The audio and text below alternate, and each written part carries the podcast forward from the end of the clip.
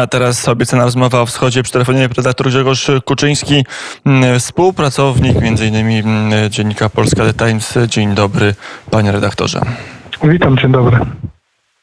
E, patrzymy na wschód. Dwa wydarzenia w Rosji. Pogrzeb Darii Duginy, a w Kijowie spotkanie prezydenta Andrzeja Dudy z Wołodomirem Załęskim w ramach między innymi także rozmowy w ramach Platformy e, Krymskiej. To może najpierw do Moskwy. E, wiemy właściwie, możemy się domyślać, kto stoi za zamordowaniem córki Aleksandra Dugina, jednego z ważniejszych intelektualistów w Rosji obecnie?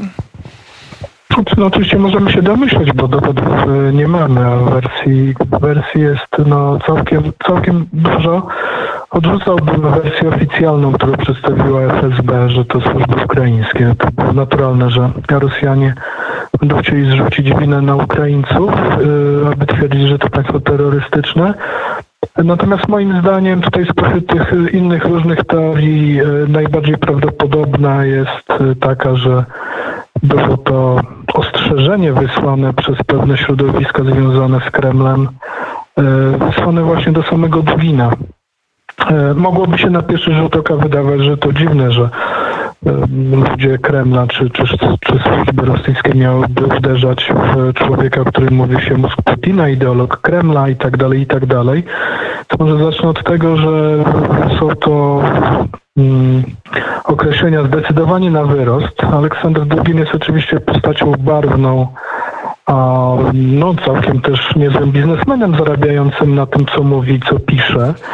Natomiast y, no, nigdy nie należał do jakiegoś bliższego kręgu Władimira Putina i daleki byłbym od twierdzenia, że to, co on mówi, co pisze od wielu lat, y, jakoś y, zdecydowanie wpływa na politykę Kremla. To jest raczej... A to skąd się wzięła jego pozycja? Że zadam pytanie, jeszcze poproszę, że jest taka mhm. możliwość, bo zdaje się, że pan Etor mówi przez zestaw słuchawkowy i e, jakość dźwięku nie jest perfekcyjna. Może udałoby się przełączyć na inny format rozmowy, wtedy okay, jakość dźwięku będzie lepsza i będzie nam się znacznie milej słuchało opowieści o Aleksandrze Duginie, no to e, skoro on jest od Kremla daleki, skoro nie ma jego idei, jego pomysły na mocarstwową, imperialną Rosję, nie mają przełożenia na działania administracji Władimira Putina, to sąd urosła legenda Dugina.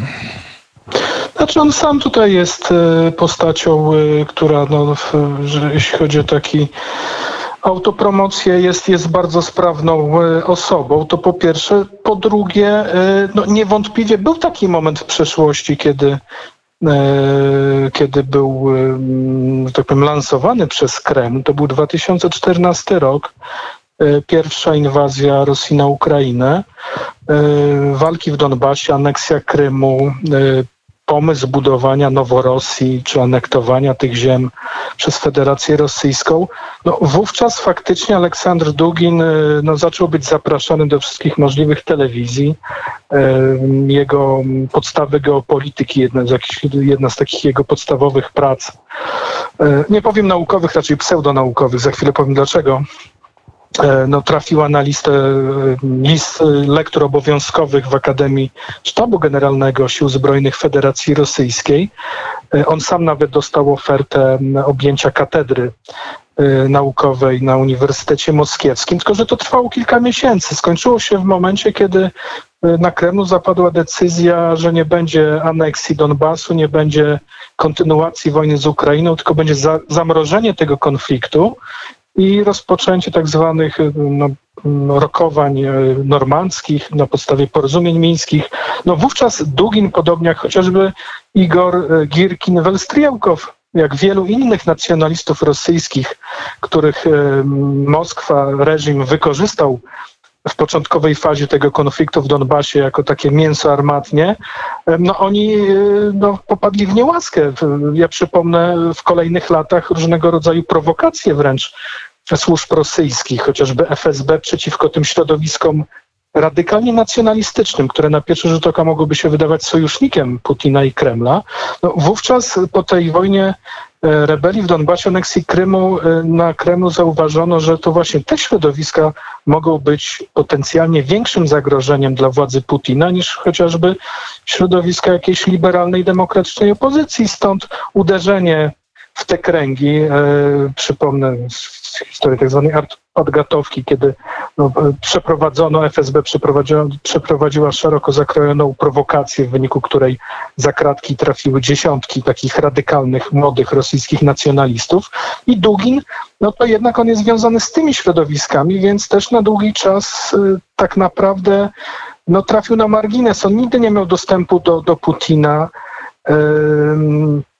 Moim zdaniem twierdzenie, że, że, że polityka Putina czy polityka Kremla w ciągu ostatnich lat, kilku czy kilkunastu, to, to, to ona wynika z kierowania się tym, co mówi i pisze Dugin, to jest, to jest przesada. Prawda jest taka, że siłą Kremla i siłą reżimu Putina od wielu lat nie jest jakakolwiek ideologia, ale brak ideologii. To jest czysty pragmatyzm, sięganie po różnego rodzaju idee, e, czasami nawet ze sobą sprzeczne, tylko i wyłącznie w pragmatycznym celu wykorzystania tego w takich działaniach bieżących. Stąd Stąd, e, stąd Dugin moim zdaniem nie jest wcale człowiekiem jakoś szczególnie wpływowym w Moskwie, jeśli mówimy o takich realnych wpływach politycznych. No i tutaj wracam do tej mojej tezy, że to mogło być ostrzeżenie pod jego adresem ze strony e, Kremla, ze strony służb rosyjskich. Dlaczego?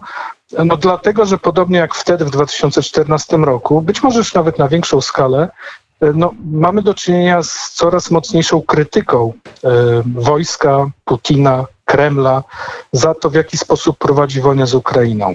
A mówiąc dokładniej, te środowiska, których też reprezentantem, takim y, jednym z najbardziej wyrazistych głosów jest Dugin, te środowiska uważają, że ta wojna jest prowadzona zbyt miękko, e, że tutaj trzeba ogłosić powszechną mobilizację i rzucić wszystkie środki, żeby zetrzeć Ukrainę i Ukraińców z powierzchni ziemi. No, to nie do końca musi się podobać Władimirowi Putinowi, który ma też innego rodzaju problemy, czy w aparacie bezpieczeństwa, czy w wojsku, w związku właśnie z tą wojną. Więc ja bym tutaj nie wykluczał, że po prostu Dugin dostał takie bardzo mocne ostrzeżenie, żeby, żeby troszkę ograniczył e, to, swoją krytykę i to, co mówi. A przypomnę, że w przeszłości już w państwie reżimu Putina e, dochodziło do podobnych sytuacji, kiedy e, no, takich czołowych czy polityków, czy, czy osoby publiczne mające jakieś znaczenie dyscyplinowano poprzez uderzenie w ich dzieci.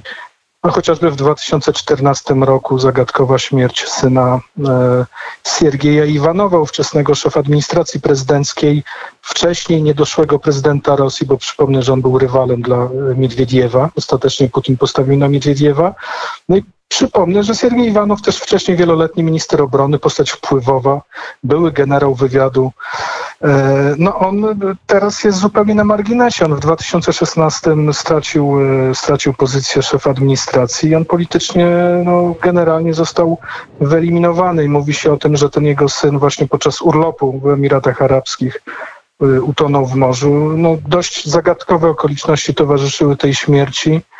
E, i już wtedy no, podejrzewano tutaj, widziano rękę służb e, specjalnych i to też miało być ostrzeżenie pod adresem Siergieja Iwanowa, a przypomnę, że to była jesień 2014 roku, więc tak naprawdę no, byliśmy w samym środku tej rebelii w Donbasie i sankcji nakładanych przez Zachód i tam wówczas też na, w Moskwie, na Kremlu ścierały się różne opinie, ścierały się różne, różne stronnictwa i w pewnym sensie nawet, jak, jak widać dosłownie, no, trup e, swał się gęsto.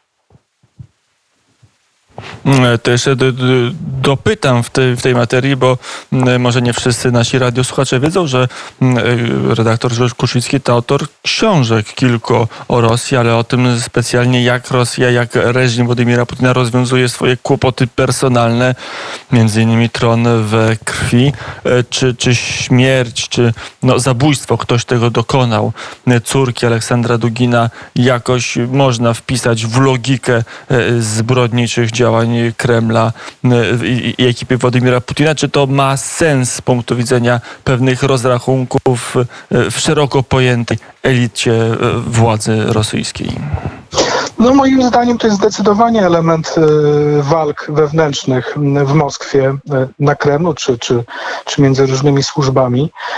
Nawet, nawet powiem, e, gdybym nie miał racji, gdyby to nie było ostrzeżenie wysłane przez, na polecenie Kremla, wysłane Duginowi i tak naprawdę takie ostrzeżenie dla wszystkich tych radykalnych środowisk pomstujących na, na władze państwowe za sposób prowadzenia wojny, nawet jeśli to nawet zakładając, że tutaj bym się mylił, to mimo wszystko uważam, że ten zamach to jest element jednak rozgrywki wewnętrznej rosyjskiej, a nie a nie y, ja bym tutaj tropu ukraińskiego się nie doszukiwał, bo to nie ma sensu. Tutaj no przede wszystkim przy każdej takiej, takim wydarzeniu, no pierwsze pytanie, które należy sobie zadać, no to trzeba sobie zadać pytanie, w czyim interesie. No tutaj Ukraina nic na tym y, by nie zyskiwała i nic nie zyskuje, więc y, tropy wiodą tak naprawdę do Moskwy. Być może jest to rozgrywka pomiędzy różnymi stronnictwami ścierającymi się teraz e, w Moskwie. No, ja bym tu zwrócił uwagę na, jed, na jedną rzecz. Mm, FSB, FSB twierdząc, e, przedstawiając e, tę całą teorię o tej agentce ukraińskiej, która z dwunastoletnią córką miała swobodnie sobie przyjechać do Moskwy, zameldować się, zamieszkać w tym samym e, budynku, w którym mieszkała Daria Dugina, e, która mogła trzykrotnie zmieniać swobodnie numery rejestracyjne auta. Co więcej, podobno wjechała tym autem w innym kolorze, wyjechała w innym kolorze, bo jakieś nagrania się pojawiły. E, no, FSB, mówiąc o tym, ona de facto no, sama siebie mocno krytykuje, no bo, bo się okazuje, że FSB i kontrwywiad kompletnie tutaj zawalił, skoro Ukraińcy mogli przeprowadzić tego typu akcje, y, no właściwie w samej Moskwie uderzając w osobę, no może nie jakąś mocno wpływową politycznie, ale no rozpoznawaną, na pewno bardzo medialną, więc i kojarzoną oczywiście mm, z reżimem i z tymi poglądami takimi imperialnymi. Więc to jest też tak naprawdę, to może być sygnał do przyspieszenia czystek e, w, w samych służbach specjalnych rosyjskich, być może w samej FSB. Dochodzą też, to jest też ciekawe, że pojawiają się w mediach społecznościowych niepotwierdzone póki co doniesienia. To widziałem i dzisiaj, i wczoraj, na przykład o tym, że Mikołaj Patruszew miał zawał, że został odwieziony do szpitala, więc no tutaj, tutaj będzie na pewno taki szum informacyjny mm, e, w tej chwili, co z tego wyniknie, nie wiem, natomiast e, no, jestem zdecydowanie e, zdania, że, że jest to rozgrywka wewnątrz rosyjska, gdzieś w kręgach, w kręgach władzy. I być może nie chodziło tu nawet o samego Dugina czy jego córkę, bo, bo to są pionki tak naprawdę. No to był raczej taki użycie ich w, w, w grze na chyba zdecydowanie wyższym poziomie, jeśli chodzi o znaczenie tych figur w tej grze. Mm, powiedział Grzegorz Kuczyński, dziennikarz związany m.in. z polską e, The Times. Dziękuję bardzo za rozmowę. Dziękuję.